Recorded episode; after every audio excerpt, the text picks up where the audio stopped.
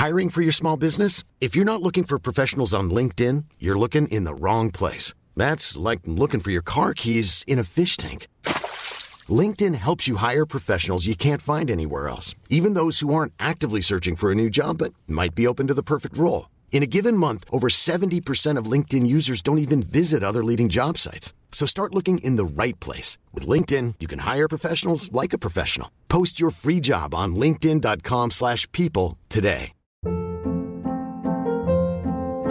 Hold up. What was that? Boring. No flavor. That was as bad as those leftovers you ate all week. Kiki Palmer here, and it's time to say hello to something fresh and guilt-free. Hello Fresh. Jazz up dinner with pecan-crusted chicken or garlic butter shrimp scampi. Now that's music to my mouth. Hello Fresh. Let's get this dinner party started. Discover all the delicious possibilities at hellofresh.com.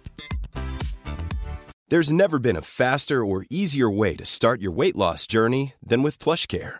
PlushCare accepts most insurance plans and gives you online access to board-certified physicians who can prescribe FDA-approved weight loss medications like Wigovi and Zepbound for those who qualify. Take charge of your health and speak with a board-certified physician about a weight loss plan that's right for you. Get started today at plushcare.com slash weight loss. That's plushcare.com slash weight loss. plushcare.com slash weight loss.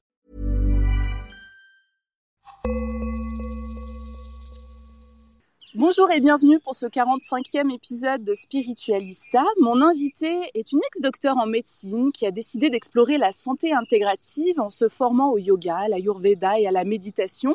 Elle est aujourd'hui coach éco-féministe à travers notamment de son école en ligne Tribe Empowering School. Mon invité a même fondé en 2014 l'Institut de santé intégrative. Ces derniers jours, j'ai parcouru avec passion son dernier livre Devenir sa propre médecine aux éditions Erol.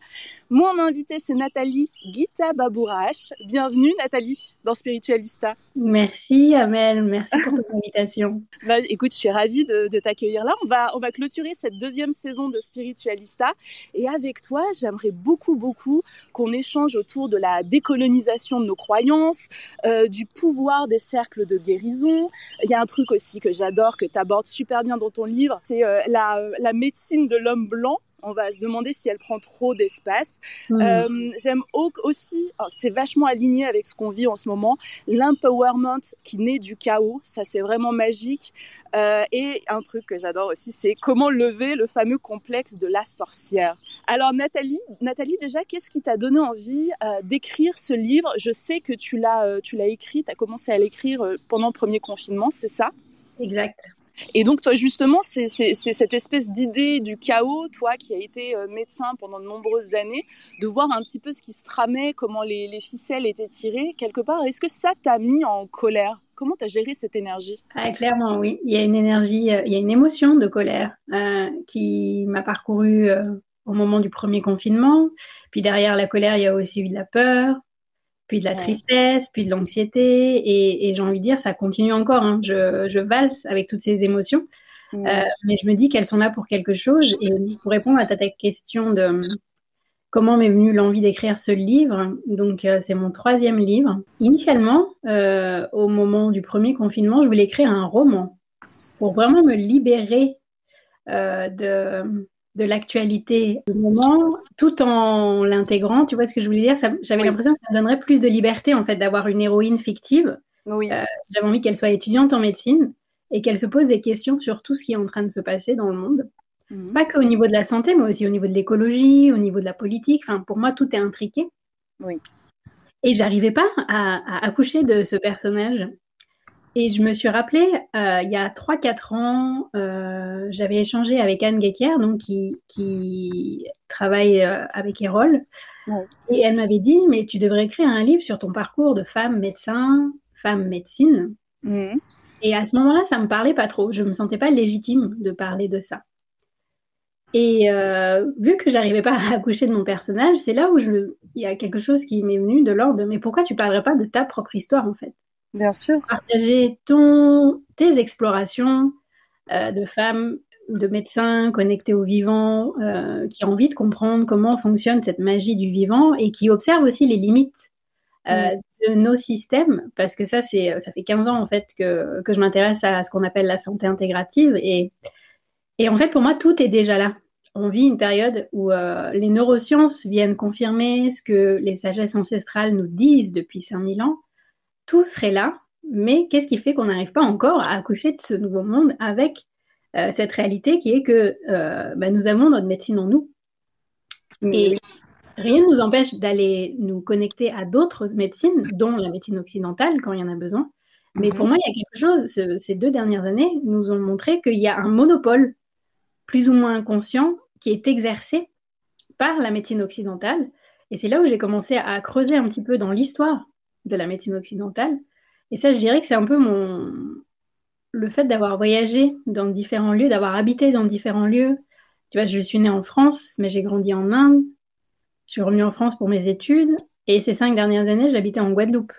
Oui.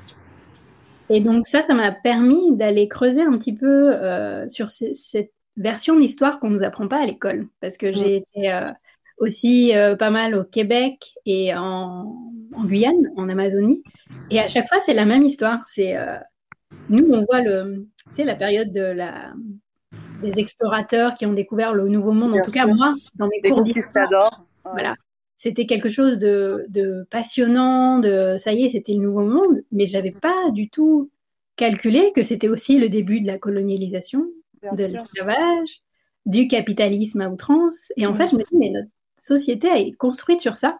Et la médecine occidentale est construite sur ça aussi. Et moi, dans mes cours d'histoire en médecine, on m'avait pas appris ça, tu vois. Mais tu m'étonnes. mais euh, mais j'ai adoré, euh, j'ai aimé vraiment sincèrement euh, ton, ton livre. Euh, il m'a énormément inspiré justement sur cette, euh, cette notion de, de, de la décolonisation de nos croyances et euh, j'aime beaucoup comment tu parles du fait de s'inspirer des médecines autochtones. Tu sais, il y a quelques mois, j'étais au Pérou et au Mexique. Mhm. Et donc, forcément, j'ai voulu comprendre euh, d'où venait euh, leur, leur médecine, leur système de croyance, leur croyance aux esprits des plantes, comment ils géraient les molécules des plantes, comment ils rentraient en interaction et tout ça. Et forcément, euh, j'ai compris aussi que ces, ces, premiers colons ont récupéré, tu vois, les molécules originelles et du vivant pour les transformer pour l'industrie pharmaceutique et que euh, plus de la moitié en fait des molécules euh, qui nous soignent aujourd'hui dans, dans l'industrie moderne viennent justement, tu vois, de ces molécules-là. Mm. Et, euh, et j'adore, il y a une phrase que j'ai récupérée directement de ton livre, je la lis, en coupant les personnes de leur milieu naturel, de leur culture, de leur savoir médecine. Toi, tu considères ça comme un crime contre l'humanité. Est-ce que tu peux nous en parler, s'il te plaît, Nathalie? Oui, alors ça a été un moment difficile d'écriture parce que c'est assez fort comme, euh, comme affirmation, mais en même temps, euh, en même temps, je pense que c'est une réalité et c'est important de faire face, d'accueillir de, cette réalité, ce dragon, j'ai envie de dire, c'est comme ça que j'appelle oui. toutes ces zones d'ombre de l'humanité, mais qui sont aussi en chacun et chacune de nous. C'est ça qui est intéressant. C'est euh, l'idée, c'est pas de culpabiliser, mais c'est de se dire, ok, c'est en nous, et qu'est-ce que j'en fais maintenant? Par rapport à à ce, cette, euh, cette appellation, enfin le fait que je parle de crime contre l'humanité, euh, ben, je me rends compte que hum, même aujourd'hui, tu vois, il y avait un documentaire qui était sorti qui s'appelle Mon médecin indien, oui. mon docteur indien. Euh, il est sorti sur Arte et c'est l'histoire euh, d'une Française qui amène son médecin, euh, son oncologue en Inde pour découvrir l'Ayurveda et comment elle s'est soignée finalement sans passer par le, les protocoles classiques de médecine occidentale. Alors c'est intéressant parce que le médecin est très ouvert. Déjà, il a fait la démarche d'y aller, super. Mais même là, ce que j'avais observé et que je trouvais ça intriguant, c'est que dans son attitude, c'est ah oui, d'accord, vous utilisez telle ou telle plante, je vais en prendre quelques-unes, les amener dans mon labo en France, analyser les molécules. Et pour moi, il y a quelque chose de qui m'a, ouais, qui est allé réveiller euh, mm.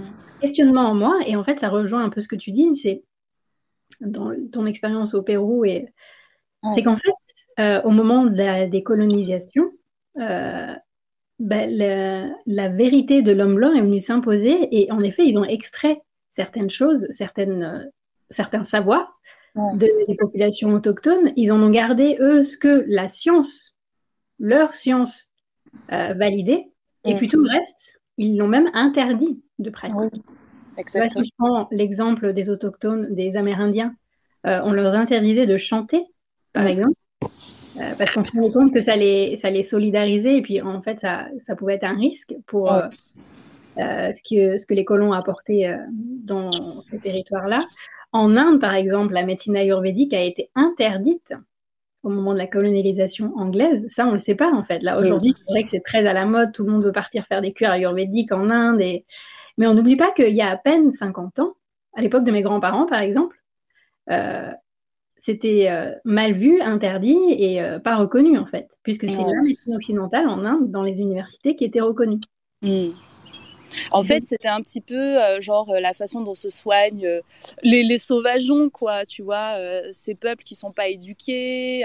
C'est incroyable, en fait, comme tactique de manipulation et de détournement. C'est fou, je trouve. Ah, mais c'est encore utilisé. La preuve, a quelques mois, notre ministre de la Santé a sorti à l'Assemblée nationale, quand même, c'est pas avec la médecine ayurvédique ou la soupe aux orties qu'on va soigner le Covid. Ouais. moi, c'est grave. Mm, mm. Parce que certes, c'est peut-être pas que avec ça, mais en tout cas, ces approches permettent de renforcer notre immunité, notre terrain. Et, euh, moi, je peux dire l'exemple pas que avec la vaccination qu'on va sauver les gens du Covid. Enfin, tu vois. Évidemment. à chaque fois, argumenter en fait. Et c'est là euh, où, derrière ce propos que j'ai posé de crime contre l'humanité, c'est que derrière tout ça, il y a eu aussi d'énormes génocides en fait que mm. ce soit chez les populations autochtones euh, en Australie, euh, dans, aux Amériques. Et euh, en fait, tout ça, pour moi, c'est des gros trous dans l'histoire, en tout cas dans mm. l'histoire on, on, nous l'enseigne. Et je pense que c'est vraiment important de mettre en lumière tout ça pour éviter de reproduire ce même système d'oppression. Totalement, je suis absolument d'accord. Oui. En fait, c'est euh, ça, ça cristallise énormément de violence et d'injustice. Mm. Et finalement, ce qu'on comprend aussi, c'est ce système euh, capitaliste euh, qui ne voit que le profit, en fait. Et, mm. et du coup, l'humain, le, le, le, savoir ancestral, euh, ben on, ça, ça c'est pas monétisable en fait pour eux, tu mm. comprends, c'est un storytelling qui est pas à leur avantage. Et il y, a, y, a, une phrase aussi qui m'a percutée euh, que j'ai lue il y a quelque temps et qui est totalement euh, alignée avec avec ton partage, c'est quand on coupe une personne de sa mémoire, on la coupe de son pouvoir. Mm. Et, et c'est exactement ça, tu vois, parce que moi je suis aussi d'origine marocaine et mm. j'y ai vécu et j'ai vu comment euh, les grands-mères euh, soignent les enfants quand ils ont de la fièvre, comment j'ai vu toutes les euh, toutes les petites tactiques vraiment qu'on appelle les recettes de grand-mère mm. qui, qui fonctionnent réellement et que c'est des choses voilà qui se transmettent et c'est vraiment c'est vraiment puissant parce que là, pour le coup, on parlait du pouvoir de l'argent. récupérer un oignon au fond de ton jardin, enfin, tu vois ce que je veux dire. C'est, bah, t'as pas besoin d'aller chez le médecin, t'as besoin d'aller récupérer des médocs. Enfin, c'est naturel.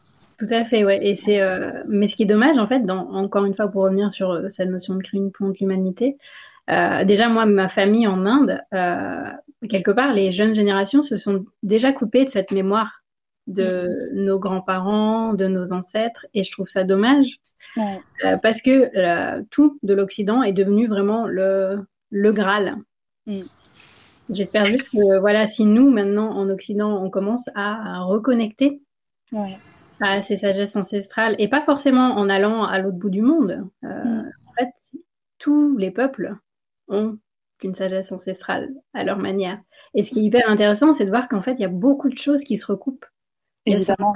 Euh, et, et, du coup, ça, ça c'est une autre manière aussi d'évaluer les effets d'approches comme ça, où euh, là où, encore une fois, de la même manière que je parlais du monopole de la médecine occidentale, on a aussi le monopole de la science euh, occidentale.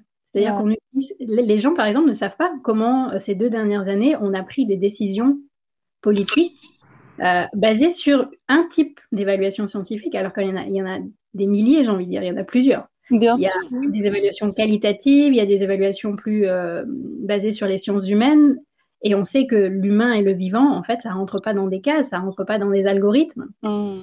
Malheureusement, on est resté vraiment sur des études statistiques qui part du principe qu'on est tous pareils, qu'on fonctionne tous pareil, qu'on s'adapte tous pareil, ce qui n'est pas le cas.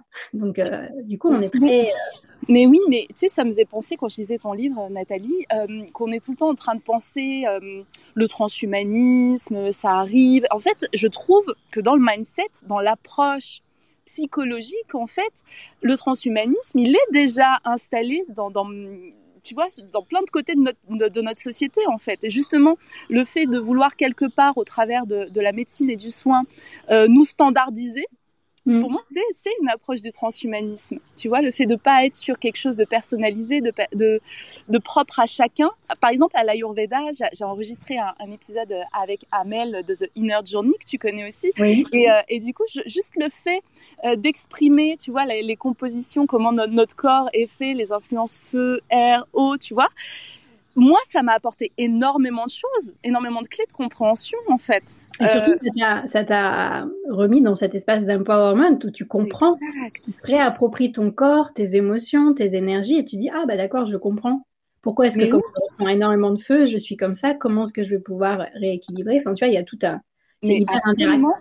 Mais, euh, mais tu sais que c'est drôle parce que finalement, c'est vraiment comme si c'est euh, une clé que tu t'appropries. Exemple très pratique, euh, je vis en colocation à Barcelone, il a fait très chaud ces derniers temps et euh, ma coloc croque des glaçons. Elle adore faire ça. Et moi, chaque fois que je la vois faire, si tu veux, moi je suis pita dominant.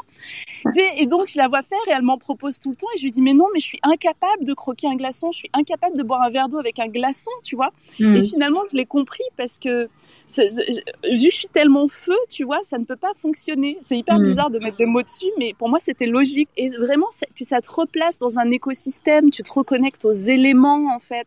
Enfin, moi, ça me parle. La nature, ça te reconnecte direct. En fait, tu te rends compte que tu n'es pas séparé d'elle et que du coup, tu peux pas te mettre au-dessus d'elle et, et l'opprimer et l'extraire et pas la respecter. Exactement. Non, mais c'est vraiment, c'est des enseignements très, très puissants. Spiritualista. Je, je, passe un peu du coq à l'âne, mais c'est lié parce que j'adore être entourée de femmes et discuter avec des femmes. Et mm. je me rends compte que naturellement, intuitivement, le fait d'être entre femmes, ça libère vachement la parole. Et, euh, et que bien souvent, dans l'échange des expériences et des émotions qui nous traversent, notre vision du monde, on crée un espace finalement de guérison intuitif mm. simple, euh, qui fait du bien. Je sais que toi, c'est une approche euh, qui t'est chère aussi, les cercles de guérison. Est-ce que tu peux nous, nous, nous parler de, de, la magie qui se révèle au travers de, ce système-là. Du coup, j'ai aussi envie de parler de mon rapport aux femmes avant euh, de découvrir justement cette forme de, de connexion euh, intuitive, de reconnexion aussi à cette vibration de la sororité. Euh, ben moi, avant, les femmes, en fac de médecine, si tu veux, à l'hôpital, il y a une majorité de femmes. Hein. Mais pourtant, je me suis toujours sentie mal à l'aise, en concurrence, dans une forme d'énergie de compétition, de jalousie. Et je me sentais vraiment pas à ma place. Et du coup, d'ailleurs, j'ai même fait un rejet. C'est pour ça que mon premier poste, j'ai choisi un poste de médecin de prévention chez les pompiers de Paris, c'est-à-dire 90 hommes. oui. Donc, euh, et, et, je pense que j'ai eu besoin d'explorer ces extrêmes-là pour au moment où j'ai commencé à m'intéresser moi à, mon corps de femme, aux énergies du féminin, du masculin, et, euh, et quand j'ai découvert les cercles de femmes en fait, j'ai réalisé que il se passait autre chose euh, quand on pose le cadre de sécurité, de bienveillance, et qu'on lâche un petit peu tout ce que le patriarcat nous a un peu euh, dans la tête et dans le corps même. Il y a vraiment un, tu vois, j'ai pendant un petit moment, à l'époque où j'avais l'Institut de santé intégrative, je proposais des cours de cuisine ayurvédique. Mm-hmm. Et au-delà de, du sujet de l'ayurveda, je réalisais que les femmes euh, se sentaient assez en sécurité pour déposer des choses qu'elles n'avaient jamais déposées ailleurs. Oui. simplement parce qu'on avait fait juste avant une pratique de respiration ou de yoga ou de reconnexion aux énergies euh, qui sont dans notre bassin, dans les premiers chakras. Et là, ça ouvrait une autre porte. Un peu comme euh, tu vois, dans, ces, euh, dans les contes des mille et une nuits, euh, dans les alcôves, il y a un truc de l'ordre du secret, du mystère oui. et, euh, et de la bienveillance. Totalement. Et, et, en fait, c'est des espaces qui n'existent plus aujourd'hui, en fait, dans le monde conventionnel. Et je pense qu'on est vraiment en manque de ça, d'espaces où on peut se connecter à notre neurones miroir, euh, où on sait qu'on va pas être jugé et qu'en fait, de réaliser que nous vivons, même si on est chacune différente, nous traversons les mêmes questionnements, les mêmes sensations d'avoir à un moment donné euh, donné notre pouvoir à l'extérieur, de nous être coupés de notre corps, de nous être coupés de qui nous sommes euh, en termes de vibration et d'être vivant. Et, et, du coup, rien que ça, pour moi, ça répare. Euh, il y a vraiment cette vibration de guérison qui est portée par toutes. Là aussi, en plus, on sort de la pyramide où, dans des conférences classiques, il y a un expert qui a un savoir et qui, mm. nourrit les autres de savoir, là, en fait, on est toutes, on tient tout l'espace à l'horizontale et on fait circuler un peu euh, la parole, la présence, le silence, tout ce qui, mm. tout ce qui émerge est bienvenu en fait. Donc c'est une autre manière de d'être. Mm.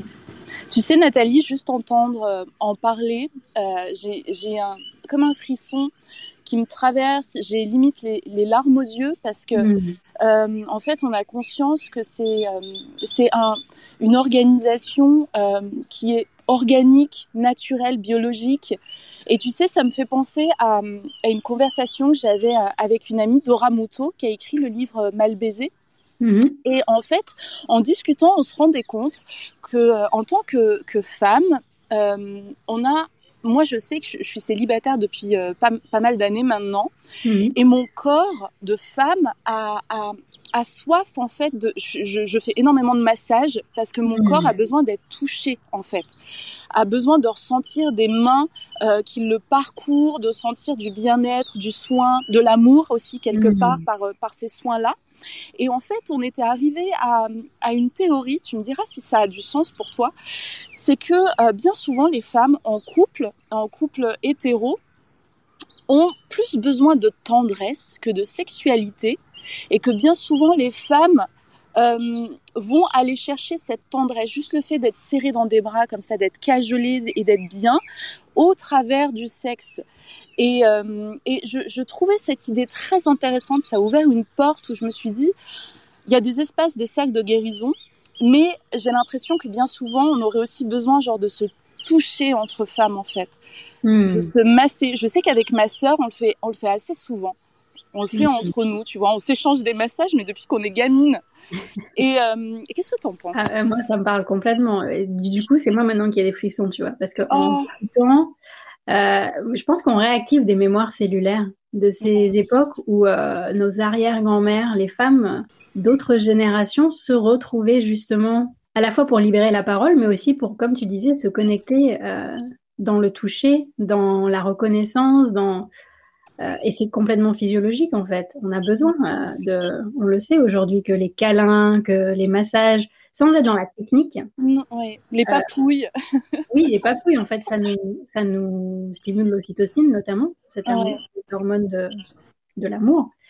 Et, et en fait, quand tu disais même les femmes qui sont en couple hétéro, quand elles recherchent ce type de connexion, bah, elles passent du coup parce que par la voie euh, de la sexualité, mais c'est encore une fois, c'est parce qu'on est tellement imprégné des dictates du patriarcat. Mm. La seule manière de connecter avec un autre être humain du sexe opposé, c'est le sexe. Ben oui. C'est terrible quelque part, je trouve. Ben, c'est terrible, mais en même temps, le fait, encore une fois, de mettre en lumière ce dragon, c'est tiens, c'est quoi le cadeau derrière? Maintenant mm, on a opéré ce fonctionnement qui ne nous nourrit pas, comment on pourrait transformer ça? Ouais, ouais, ouais. Non, mais c'est vrai, c'est à chaque fois une pensée et une évolution de qui est proactive. Se dire, ok, là, il y a, y a une pseudo-limite et une, compréhension qui est un peu erronée. Euh, comment aller le, comment mettre ça en lumière et aller vers quelque chose de meilleur? Et c'est chouette je trouve le chaos même si c'est très inconfortable c'est mm. anxiogène et euh, voilà on a envie que ça se termine parce qu'il y a une vraie confusion qui, euh, qui peut nous prendre mais en même temps, euh, c'est tellement, euh, comment dire, profond que pour moi, c'est l'une des manières justement de faire un vrai reset de toutes nos pensées limitantes, de tout, tout ce qui a fait que bah, on s'est éloigné quelque part de notre étincelle, de nous, de cette dimension euh, de l'âme qui est venue s'incarner sur cette mm. terre pour vivre des expériences et pour vibrer ses dons et ses talents uniques. Euh, ben justement, le chaos devient un cadeau. Exactement. Et, euh, et tu sais, cette vision-là euh, que tu, que tu défends aussi dans, dans ton livre Devenir sa propre médecine, c'est l'empowerment né du chaos. Et j'adore je trouve ça incroyable et tellement juste en réalité parce que c'est vrai que ça nous pousse à, à trouver, à, à, doper notre créativité, à se dire ok là il y a un mur, mais il y a mm. des issues. Je vais chercher les issues, en fait, et je vais les prendre, quitte à découvrir un champ des possibles euh, que mon cerveau ignore absolument, mm. mais je me jette là-dedans. Comment, d'après toi, Nathalie, on peut gérer au mieux le chaos? Euh, Tu vois, moi, je parle de résilience créatrice, en fait. Oui, c'est ça. Quand on est à un moment donné, je parle de, des quatre états que notre cerveau et quand je dis notre cerveau, c'est pas que euh, la partie dans la boîte crânienne, c'est de manière générale tout le système nerveux et aussi nos autres intelligences du cœur, du ventre, des tripes. Oui. Euh, mais en fait, on a encore une fois, on a tellement été conditionné par une science linéaire et monochrome qu'on pensait que le cerveau, c'était euh, analysé, projeté de manière linéaire et mmh. Et ça, ça a créé une forme de pyramide justement dans, dans, notre société. Oui. Euh, où tout est contrôlé par des experts et, euh, et, finalement le sommet de la pyramide est coupé de la base. Hmm. C'est l'idée aussi de chaque fois, ce système de, pyramide, il nous, euh, en fait, on, on, laisse notre autorité, notre souveraineté à d'autres qui, soi-disant, connaissent mieux pour nous ce qui est le mieux pour nous, en fait. C'est ça, et on nous le vend en nous disant on va vous faciliter la vie. Exact. Ça, c'est le genre de choses aussi faut, il faut observer. Quand on a un discours en face de nous de quelqu'un qui dit mais c'est pour vous faciliter la vie, mm. réfléchis d'abord. Est-ce que ça va vraiment me faciliter la vie? Est-ce que ça va vraiment me donner ma liberté? Mm. En, général, pour moi, c'est un peu un red flag. Je me dis, là, il y a une douille. il y a une douille. Exactement. Et en fait, des neuroscientifiques, mais aussi des, des spécialistes des sciences cognitives, et, j'ai envie de dire, même les astrophysiciens commencent à le dire, c'est qu'en fait, le cerveau est aussi capable de naviguer dans un système plus horizontal où tout est interrelié, où il n'y a pas un chef qui prend la décision pour les autres. Euh, là, on rentre dans, toutes les théories systémiques, en fait, où euh, on parle du complexe. Et du coup, c'est vrai que ça apporte des degrés de complexité, mais là encore, rappelons-nous que notre physiologie est capable de naviguer dans le complexe. Mmh. Et la dernière phase, c'est le chaos, où en fait, il n'y a plus en apparence plus de lien entre les faits, les conséquences. Et c'est là en général où avant, euh, une personne rentrait dans cette phase de chaos quand elle vivait un burn-out ou une rupture relationnelle ou euh, une maladie ou un deuil. Mm. Et là, j'ai envie de dire, depuis trois ans, je crois qu'on est plongé, l'humanité entière est plongée dans ce chaos. Et alors, certes, encore une fois, c'est très inconfortable, mais pour moi, c'est encore une fois un cadeau parce que le fait de le vivre à plusieurs, dire à l'échelle mondiale, oui. ça fait comme euh, un vortex, j'ai envie de dire. Et c'est là où euh, moi, les notions de physique quantique que j'ai découvert, notamment grâce à des personnes comme Deepak Chopra, mm. m'aident beaucoup. C'est que en fait, pour créer une nouvelle réalité, nettoyer de schémas anciens, ce qu'on appelle euh, le karma, mm. on a besoin de passer par une phase chaotique et on a besoin de faire le grand saut dans le vide, ce fameux saut quantique. Oui. Et c'est ça, comme tu disais tout à l'heure, s'il y a un mur en face de toi, comment tu fais? Bah, C'est de, faire confiance. Mm. Là, c'est pour moi ce qui, ce qui m'aide vraiment à traverser cette période-là, qui est certes euh, très déstabilisante. C'est première chose, c'est de sentir cette foi en la vie tous les jours. Oui. Quand ça va bien, bien sûr, mais aussi quand ça va mal.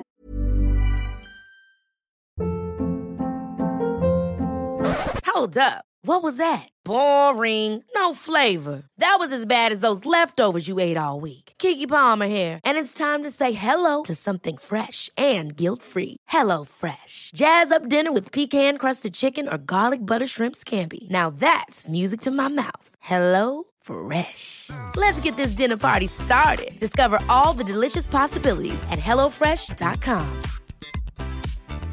Quality sleep is essential. That's why the Sleep Number Smart Bed is designed for your ever evolving sleep needs. Need a bed that's firmer or softer on either side? Helps you sleep at a comfortable temperature? Sleep Number Smart Beds let you individualize your comfort so you sleep better together. JD Power ranks Sleep Number number 1 in customer satisfaction with mattresses purchased in-store. And now, save 50% on the Sleep Number limited edition Smart Bed for a limited time. For JD Power 2023 award information, visit jdpower.com/awards. Only at a Sleep Number store or sleepnumber.com. À fond. que tout est cyclique et que tout est euh, euh, une, une, facette de la réalité, mais que la réalité est beaucoup plus complexe. Et je le dis au début du livre, en fait, on ne connaît que 4, on ne connaît que 0,01% du vivant finalement. Non, mais ça, là, mais ça, c'est vraiment, tu sais, parfois, il y a des, il y a des phrases ou des, des, des voilà, des, des punchlines qui, font, qui pulvérisent totalement, tu sais, euh, ta vision de la réalité. Et je t'avoue que cette data, elle est extraordinaire en fait. Se dire qu'on ne connaît que 0,001% de ce qui est, mm. mais waouh Tu vois, c'est extraordinaire. C'est clair, et ça nous ramène à ce deuxième point, moi, qui m'aide beaucoup aussi euh, pour traverser ce chaos, c'est l'humilité. Se dire, waouh, en fait, plus on avance, moins on sait. Et c'est OK. c'est ça. Alors, tu vois, moi, ça m'a demandé un sacré déconditionnement parce que euh, quand tu es bac plus 10, 12, et qu'on toujours, on est toujours venu te voir justement pour ton expertise, pour euh, prodiguer des conseils, pour. Euh, et là, au fil du temps, de me dire, mais en fait, je ne sais pas plus que toi.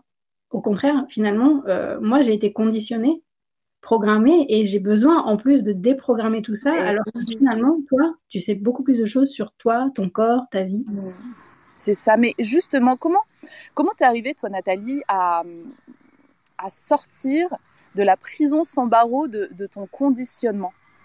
Euh, je sais pas si je suis complètement sortie. Hein. Franchement, pour moi, c'est un, un, work in progress. Exact, oui. Euh, mais j'essaye d'y mettre de plus en plus de douceur, de légèreté et du jeu, de jouer avec.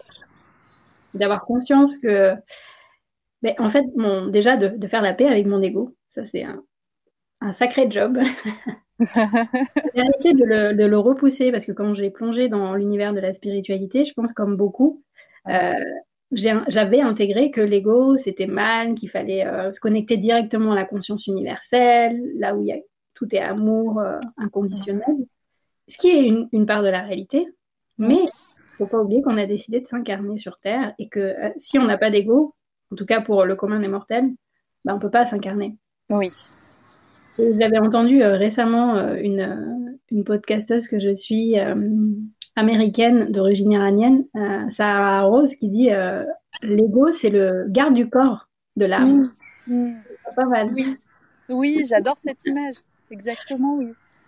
Et en fait, de réaliser que l'ego, il est là pour nous protéger, mais c'est à nous de rassurer en permanence et mm. l'amener dans ces sorties de zone de confort pour lui proposer d'explorer des nouvelles réalités euh, et, et, de rassurer qu'on n'est pas tout seul. En fait, ça aussi, c'est une autre partie qui m'aide beaucoup. Et c'est là où, tu vois, on parlait des cercles de guérison tout à l'heure.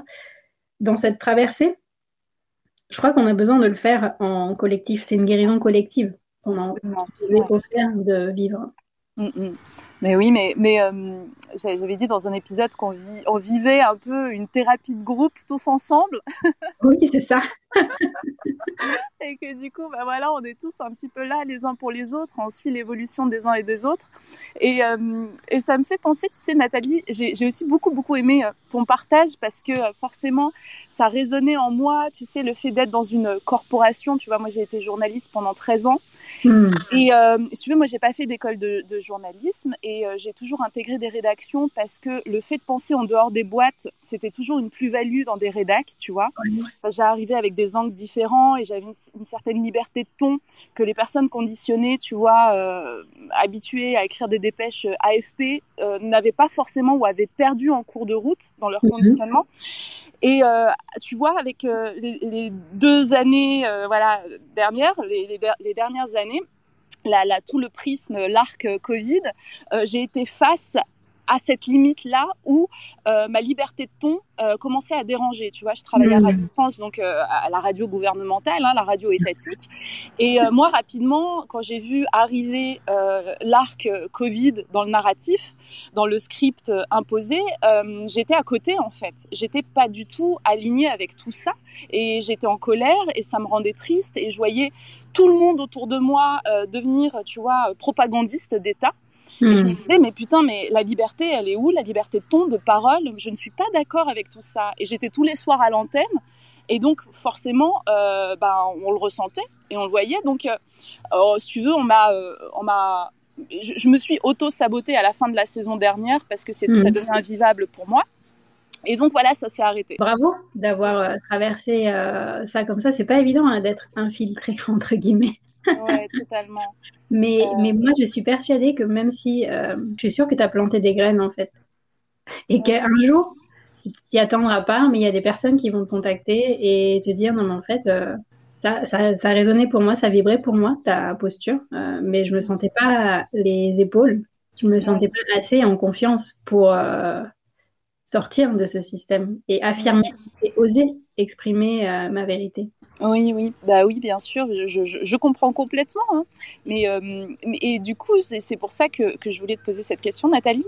Euh, toi, euh, donc du coup, dans cette corporation, tu vois, c'est comme une mhm. fraternité, la médecine, c'est comme le journalisme. Comment euh, tes anciens euh, collègues, collaborateurs ont ressenti justement ce, ce, ce, pied de côté que tu es en train de prendre avec la médecine intégrative, holistique?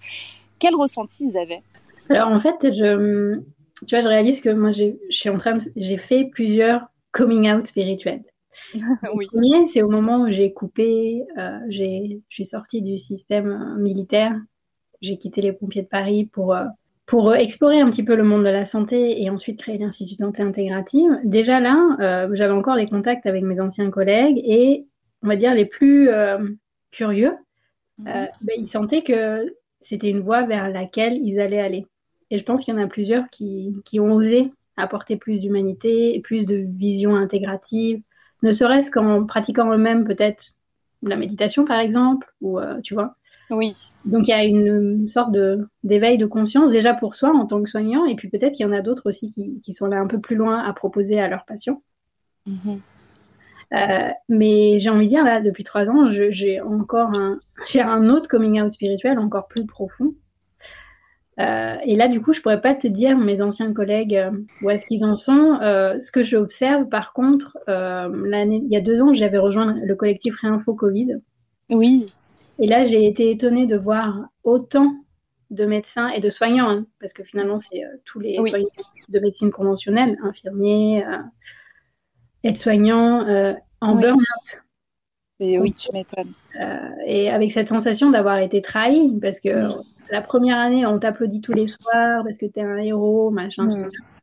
Et après, l'année l'année d'après, on te suspend parce que tu, tu remets en question. Euh, ouais. Une injonction, euh, une obligation vaccinale, ouais. Et il y en a plusieurs, qui, euh, même en Guadeloupe, hein, qui ont été suspendus pendant plusieurs mois mmh. et, euh, et qui ont décidé en fait de, de quitter la blouse blanche. Donc ça, on n'entend pas parler encore beaucoup ouais, dans ouais. les médias classiques, mais je pense que ça va dans les mois à venir. On va, on va en parler. Et puis là, oui, il y a un vrai switch en fait qui se passe, euh, qui est encore, euh, on va dire entre guillemets souterrain. Oui. Mais ça va exploser là, je pense, parce que c'est plus possible de continuer comme ça. Et ouais. pour les, et pour les soignants, et pour les soignés, et j'ai envie d'inclure aussi les thérapeutes euh, de médecine alternative, parce que j'en parle aussi dans mon livre. C'est que le problème, c'est qu'on garde ce code, ces codes du patriarcat, même dans l'univers des médecines alternatives et Absolument. dans l'univers de la spiritualité. Mais oui, j'ai adoré l'énumération que tu as faite euh, quand tu parlais de, entre autres, de Bruce Lipton. En fait, tu as fait un, un enchaînement de noms de, euh, de, de, de, personnes inspirantes, tu vois, euh, notamment aux États-Unis, euh, qui parlent de médecine holistique, médecine quantique et tout ça. Et tu disais, mais euh, où sont les femmes et les femmes de couleur dans cet écosystème, en fait? Et, euh, et j'ai trouvé ça super intéressant. Tu sais, parfois, tu mets un spot sur une réalité qu'on n'a pas captée. Mmh. Et je dis, mais finalement, même dans dans, dans, les médecines dites alternatives, on retrouve encore l'omniprésence de l'homme blanc. Oui, et puis même sans aller aux États-Unis, en fait, regarde ici en France, quand on parle de méditation, de spiritualité dans le milieu de la santé, on va tout de suite dire Christophe André. Euh... C'est vrai. Et, pourtant, moi, je connais plein de médecins femmes, euh, certaines d'origine étrangère, qui euh, pratiquent, qui s'ouvrent à la spiritualité et qui le transmettent. Ouais. Et pourquoi est-ce que les médias n'en parlent pas? Là encore, les médias, bah, tu connais du coup Oui, très bien. Il y a un système, euh, encore une fois, pyramidal qui va cibler l'expert, l'homme blanc de plus de 50-60 ans. Et j'ai rien contre eux, en fait. C'était là aussi compliqué pour moi d'écrire ça, mais en même temps, je, je... heureusement, quelque part, qu'ils qu ont pu ouvrir ces espaces-là. Mais pour moi, il ne faut pas juste s'arrêter à là.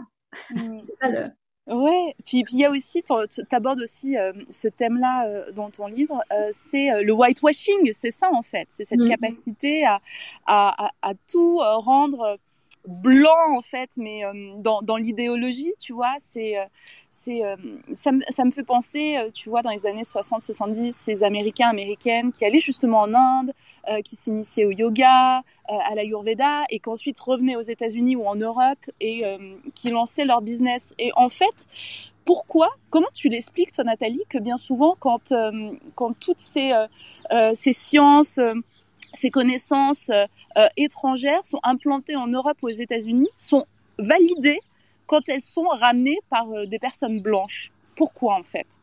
C'est un ben, gage de, de, qualité ou c'est plus facile, c'est plus marketable? Peut-être qu'il y a le côté plus marketable, mais moi, en fait, ce que j'avais observé, prenons l'exemple de la méditation de pleine conscience. Qui connaît vraiment aujourd'hui un succès euh, mondial. euh, grâce à John Kabat-Zinn, qui est un, chercheur du coup, qui a monté des études pour démontrer l'efficacité et l'intérêt de cette pratique. Mhm. Euh, et en fait, pour moi, là où, là où ça rentre, c'est qu'en effet, c'est structuré de telle sorte à pouvoir faire un protocole d'évaluation. Tu vois, ça répond à des normes scientifiques oui ça rentre dans des cases et du coup, on peut faire une mesure avant et après. Donc après, c'est facile de le, diffuser à travers des formations, dans des hôpitaux, dans différents centres, et de le modéliser. C'est modélisable. Et le fait d'avoir enlevé aussi euh, les connotations plus spirituelles, ésotériques, hmm. euh, ça permet à des occidentaux qui sont pas forcément ouverts d'intégrer plus la dimension euh, sur la santé, sur le corps. Oui. Et encore une fois, pour moi, ça peut être intéressant parce que c'est une première manière de connecter les gens, de reconnecter les gens à leur corps. Ah oui. si derrière, on n'invite pas les personnes, une fois qu'elles ont intégré ces pratiques, qu'elles ont réalisé que ça, ça leur faisait du bien, et qu'elles n'ont pas la curiosité d'aller creuser un peu plus et de voir quelles sont les origines de ces pratiques, ben là, pour moi, on est dans du whitewash. Parce que j'ai mmh. déjà été confrontée, moi j'ai déjà euh, proposé des projets de méditation dans des grosses applis euh, de méditation, je ne citerai pas lesquelles. Et j'ai déjà eu des retours du genre Ah ouais, mais non, mais nous, on fait que de la mindfulness. On fait pas vos trucs là de mantra, de machin. De... Mm. Et, là, je trouvais ça un peu euh, spécial comme retour, tu vois. Totalement. Mais oui, oui, oui ouais, c'est un peu à la carte en fait, tu vois. C'est ça on veut, ça on veut pas, ça on veut plus. Ça me fait ça me fait penser à, un truc, euh, tu sais, dans les restos euh, japonais, euh, voilà, ici en France, en Europe, aux États-Unis, c'est les sushis, tu vois. Et quand j'étais allée au Japon, je me rappelle, je me disais ah tiens, je vais manger les sushis qu'ils ont ici. Et tu te rendais compte que finalement les sushis, bah tu les trouvais pas partout là-bas en fait. Mm. C'est pas du tout le plat emblématique du Japon en réalité quand tu es sur place, tu vois. Et c'est un peu la même chose. C'est comme le en Inde. Il faut dire, moi, de là où je viens, à Pondichéry, euh, le cheese naan, c'est pour les touristes, tu vois. C'est pas ah ce qu'on mange là-bas. Bah oui, parce que je crois que c'est pas euh, ayurvédique, genre, c'est ça? Non, mais surtout, oui, c'est pas. Ça a été créé, c'est une construction pour les touristes, en fait. D'accord. Ouais, on va leur mettre du fromage, ils adorent ça. Allez, hop. Spiritualista. Nathalie, euh, est-ce que tu peux aborder euh, pour nous et avec nous le fameux complexe de la sorcière? Qu'est-ce que c'est? Oui, alors ça fait partie de euh, tout ce qu'on peut, on devrait mettre en lumière dans l'histoire de l'humanité, qu'on n'a pas appris à l'école. C'est quand j'ai commencé à accompagner des femmes et que je m'étais plongée moi-même dans mon histoire, je me suis rendu compte que j'avais un rapport très particulier à l'énergie du feu, mmh. tempérament on m'a souvent dit que j'étais une femme très feu, hein, au profil guerrière, que voilà, quand je voulais quelque chose, je mettais tout en place pour y arriver. Euh, les femmes que j'accompagne autour de moi sont un peu dans ce même profil. Et, et en fait, on a un, rapport euh, ambivalent avec ce feu. C'est à la fois notre force, mais en même temps, on a peur de se brûler. Oui, notre force, souvent, se manifeste quand on regarde la lecture ayurvédique, ce qui se passe dans les émotions, ça se manifeste aussi dans le corps physique. Et moi, par exemple, depuis toute petite, je souffrais de brûlures d'estomac. Hmm. J'avais jamais compris, enfin, au-delà d'une raison euh, purement physiologique, euh, qu'on n'a pas trouvé d'ailleurs par la médecine occidentale, euh, j'avais beaucoup de feu en fait. Et toutes les situations d'injustice ou de. Ouais, ça a réveillé de la colère en moi, mais j'arrivais pas à l'exprimer. Hmm. Et, et, quand on commençait à cheminer sur les accompagnements des femmes, je me suis rendu compte que beaucoup de femmes qui, en extérieur, donnaient euh, comme impression de maîtriser leur vie, de, de tout contrôler, de tout réussir, bah, à l'intérieur, dans le corps par exemple, bah, tu vois, euh, il y avait des problèmes d'inflammation chronique, des problèmes digestifs, des problèmes de peau, d'inflammation de peau. Mm. Euh, beaucoup de femmes, par exemple, aujourd'hui souffrent d'endométriose. Exact, oui.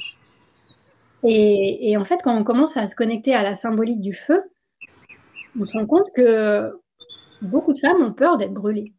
Hmm. Je ne sais pas si c'est ton cas d'ailleurs. oui, absolument oui. Surtout quand elles sont sur le point d'exprimer une vérité profonde, une vérité qui peut déranger autour, que ce soit dans le milieu du travail ou euh, dans le milieu familial ou peu importe. Et en fait, ce qui m'a permis de mettre des mots et de comprendre ça, ça a été la, lecture du livre de Mona Chollet, La puissance mmh. des femmes. Ouais. Et après, il y a une série de livres qui est sortie, euh, Âme de sorcière de Odile Chabot. et, euh, je les ai tous lus. J'ai vraiment commencé quelque part mon parcours initiatique avec ces autrices-là, oui. Mmh, et, en fait, en mettant en lumière ces dragons de l'humanité, donc de réaliser qu'il y a des milliers et des milliers de femmes et même des hommes qui ont été brûlés euh, au moment du siècle des Lumières, ça rejoint un peu ce que je te disais. Nous, la, les, premiers grands voyageurs, tu vois, j'avais une forme d'idéalisation de Marco Polo, Christophe Colomb et tout. Mmh. Là, pareil, je pense que dans l'histoire à l'école, on idéalise le siècle des Lumières puisque c'est le début du progrès et tout. Mais derrière ça, on a aussi brûlé des gens qui avaient une connaissance et une connexion à la nature différente. Mm. Et je pense que d'un point de vue cellulaire, on a, on a ces mémoires. Oui. Et c'est ça qui nous bloque aujourd'hui dans cette incarnation. Pour euh, briller pleinement notre flamme, pour euh, briller notre puissance et euh, incarner nos différences, nos singularités. Mm.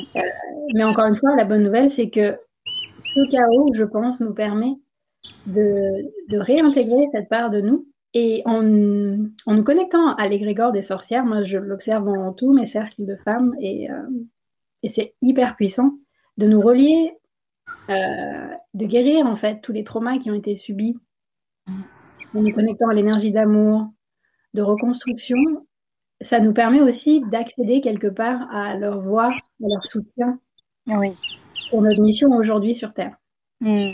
Hyper puissant en fait. Est-ce que, est-ce que tu penses, Nathalie, qu'on est euh, les petites filles des, sorcières euh, qu'ils n'ont pas pu brûler à l'époque? Est-ce que tu le ressens? Je suis convaincue, j'en suis intimement convaincue, Amel. Et, et en fait, en plus, moi, je rêve souvent de grands cercles de femmes avec un feu au milieu et tu vois, oui. concentrique de mm. femmes de partout dans le monde. Mm. Waouh, tu sais que ça monte les larmes de t'entendre dire ça. Oui, c'est magique, c'est magnifique, oui. Mm. Et tu vois, elles sont, elles sont là en fait toutes ces ancêtres, toutes ces femmes euh, sages, ces femmes médecines, elles coulent dans nos veines et elles ne demandent qu'une chose, c'est allez-y les filles, parce que en fait là, vous ne craignez plus rien. Nous, on a été brûlés, ok, mais vous, euh, vous pouvez vraiment euh, incarner vos talents et vos dons. Waouh c'est tellement mais c'est tellement beau c'est tellement magnifique tu vois merci Nathalie merci pour pour ces beaux partages. Euh, merci pour ta sagesse. Merci pour tout ce que tu fais, tout ce que tu offres euh, aux vivants, à la terre, aux femmes, euh, à la conscience collective. C'est tellement précieux, tu vois. C'est vraiment des trésors de, de bonté et d'amour. Mm. J'espère que on aura l'occasion de, se rencontrer euh, en vrai. Avec grand plaisir. Bah, si tu euh, passes au Portugal ou en Guadeloupe. Ah oui, bah, génial. Tu sais que je vis euh, à Barcelone, je suis pas loin. on n'est pas loin, en effet. Merci d'avoir accepté mon invitation et de clôturer en, beauté la saison 2 de, Spiritualista. Euh, je vous recommande de lire Devenir sa propre médecine, disponible aux éditions Erol. Euh, je vous mettrai toutes les informations pour pouvoir suivre l'actualité euh, de Nathalie Guita Babourage. merci, je te souhaite, je te souhaite un bel été. Merci, la belle connexion au feu des saisons. Et tu es Pita aussi, Nathalie, c'est ça? Oui. oui, alors je suis Pita, mais en fait, moi, j'ai commencé à lâcher le, cette classification parce qu'en fait, on est tous les éléments. Je sais, oui. Et pour prendre soin de mon feu, j'ai aussi besoin de ma terre, de mon eau, de mon air, de mon espace. Tu as complètement raison, oui. merci pour cet épisode, Nathalie. Merci pour ta générosité. À très bientôt. À très bientôt, Amel. Spiritualista, spiritualista. Et voilà, c'était le 45e épisode de Spiritualista, le dernier épisode de la saison 2. J'espère que vous avez pris autant de plaisir que j'en ai pris à vous livrer ces épisodes toutes les deux semaines. Je tenais à remercier les invités de cette deuxième saison. Yannick Vérité, Léonard Reading, Elise Mila, Alexandra Frida, Amel du podcast The Inner Journey, Alexis Tournier, Ghislaine Duboc, Arwen Delareo et aussi mon invité du jour qui était Nathalie Kita Babourache. Je tenais aussi à vous remercier, vous, de l'autre côté, dans ta voiture, euh, au travers de tes AirPods, euh, chez toi, en train de cuisiner. Vous êtes de plus en plus nombreux et nombreuses à écouter Spiritualista, à me soutenir, à m'envoyer des messages, à me faire confiance au travers des formations euh, Mon pendule et moi pour apprendre la radiesthésie et aussi les 21 règles pour vibrer haut. Merci, merci pour votre confiance. Merci d'être là, merci de commenter, de liker euh, mes posts, que ce soit sur TikTok, que ce soit sur Instagram. Merci de partager avec moi vos lumières, votre amour. On est là, on est ensemble dans cette drôle d'aventure, dans cette incarnation un peu spéciale. Et j'ai super hâte de vous retrouver en septembre pour une saison 3 de Spiritualista. Je vais réfléchir à des idées, à de nouveaux concepts, à des choses un peu nouvelles. On restera autour de l'éveil de conscience et des partages autour de la spiritualité en attendant, vous pouvez me retrouver toujours sur Instagram, en story ou au travers des posts. Je suis aussi présente sur TikTok. Vous avez aussi la Spiritual Letter, ma newsletter, qui tombe dans ta boîte aux lettres tous les vendredis. Voilà, je te souhaite un merveilleux été.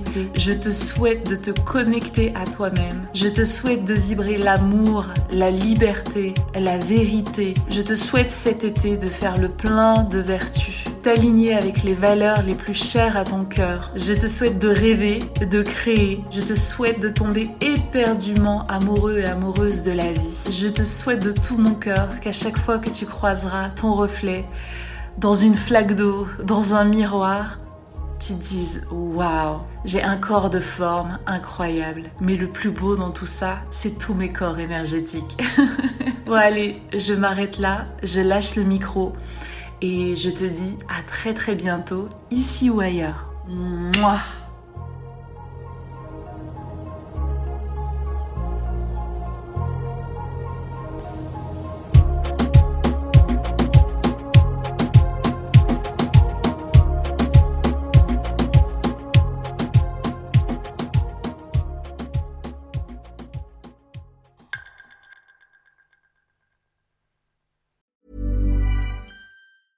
Planning for your next trip? Elevate your travel style with Quince. Quince has all the jet setting essentials you'll want for your next getaway, like European linen, premium luggage options, buttery soft Italian leather bags, and so much more. And is all priced at 50 to 80% less than similar brands. Plus, Quince only works with factories that use safe and ethical manufacturing practices. Pack your bags with high-quality essentials you'll be wearing for vacations to come with Quince. Go to quince.com/pack for free shipping and 365-day returns. Ever catch yourself eating the same flavorless dinner 3 days in a row, dreaming of something better? Well, HelloFresh is your guilt-free dream come true, baby. It's me, Kiki Palmer. Let's wake up those taste buds with hot, juicy pecan-crusted chicken or garlic butter shrimp scampi. Mm. Hello Fresh. Stop dreaming of all the delicious possibilities and dig in at HelloFresh.com. Let's get this dinner party started.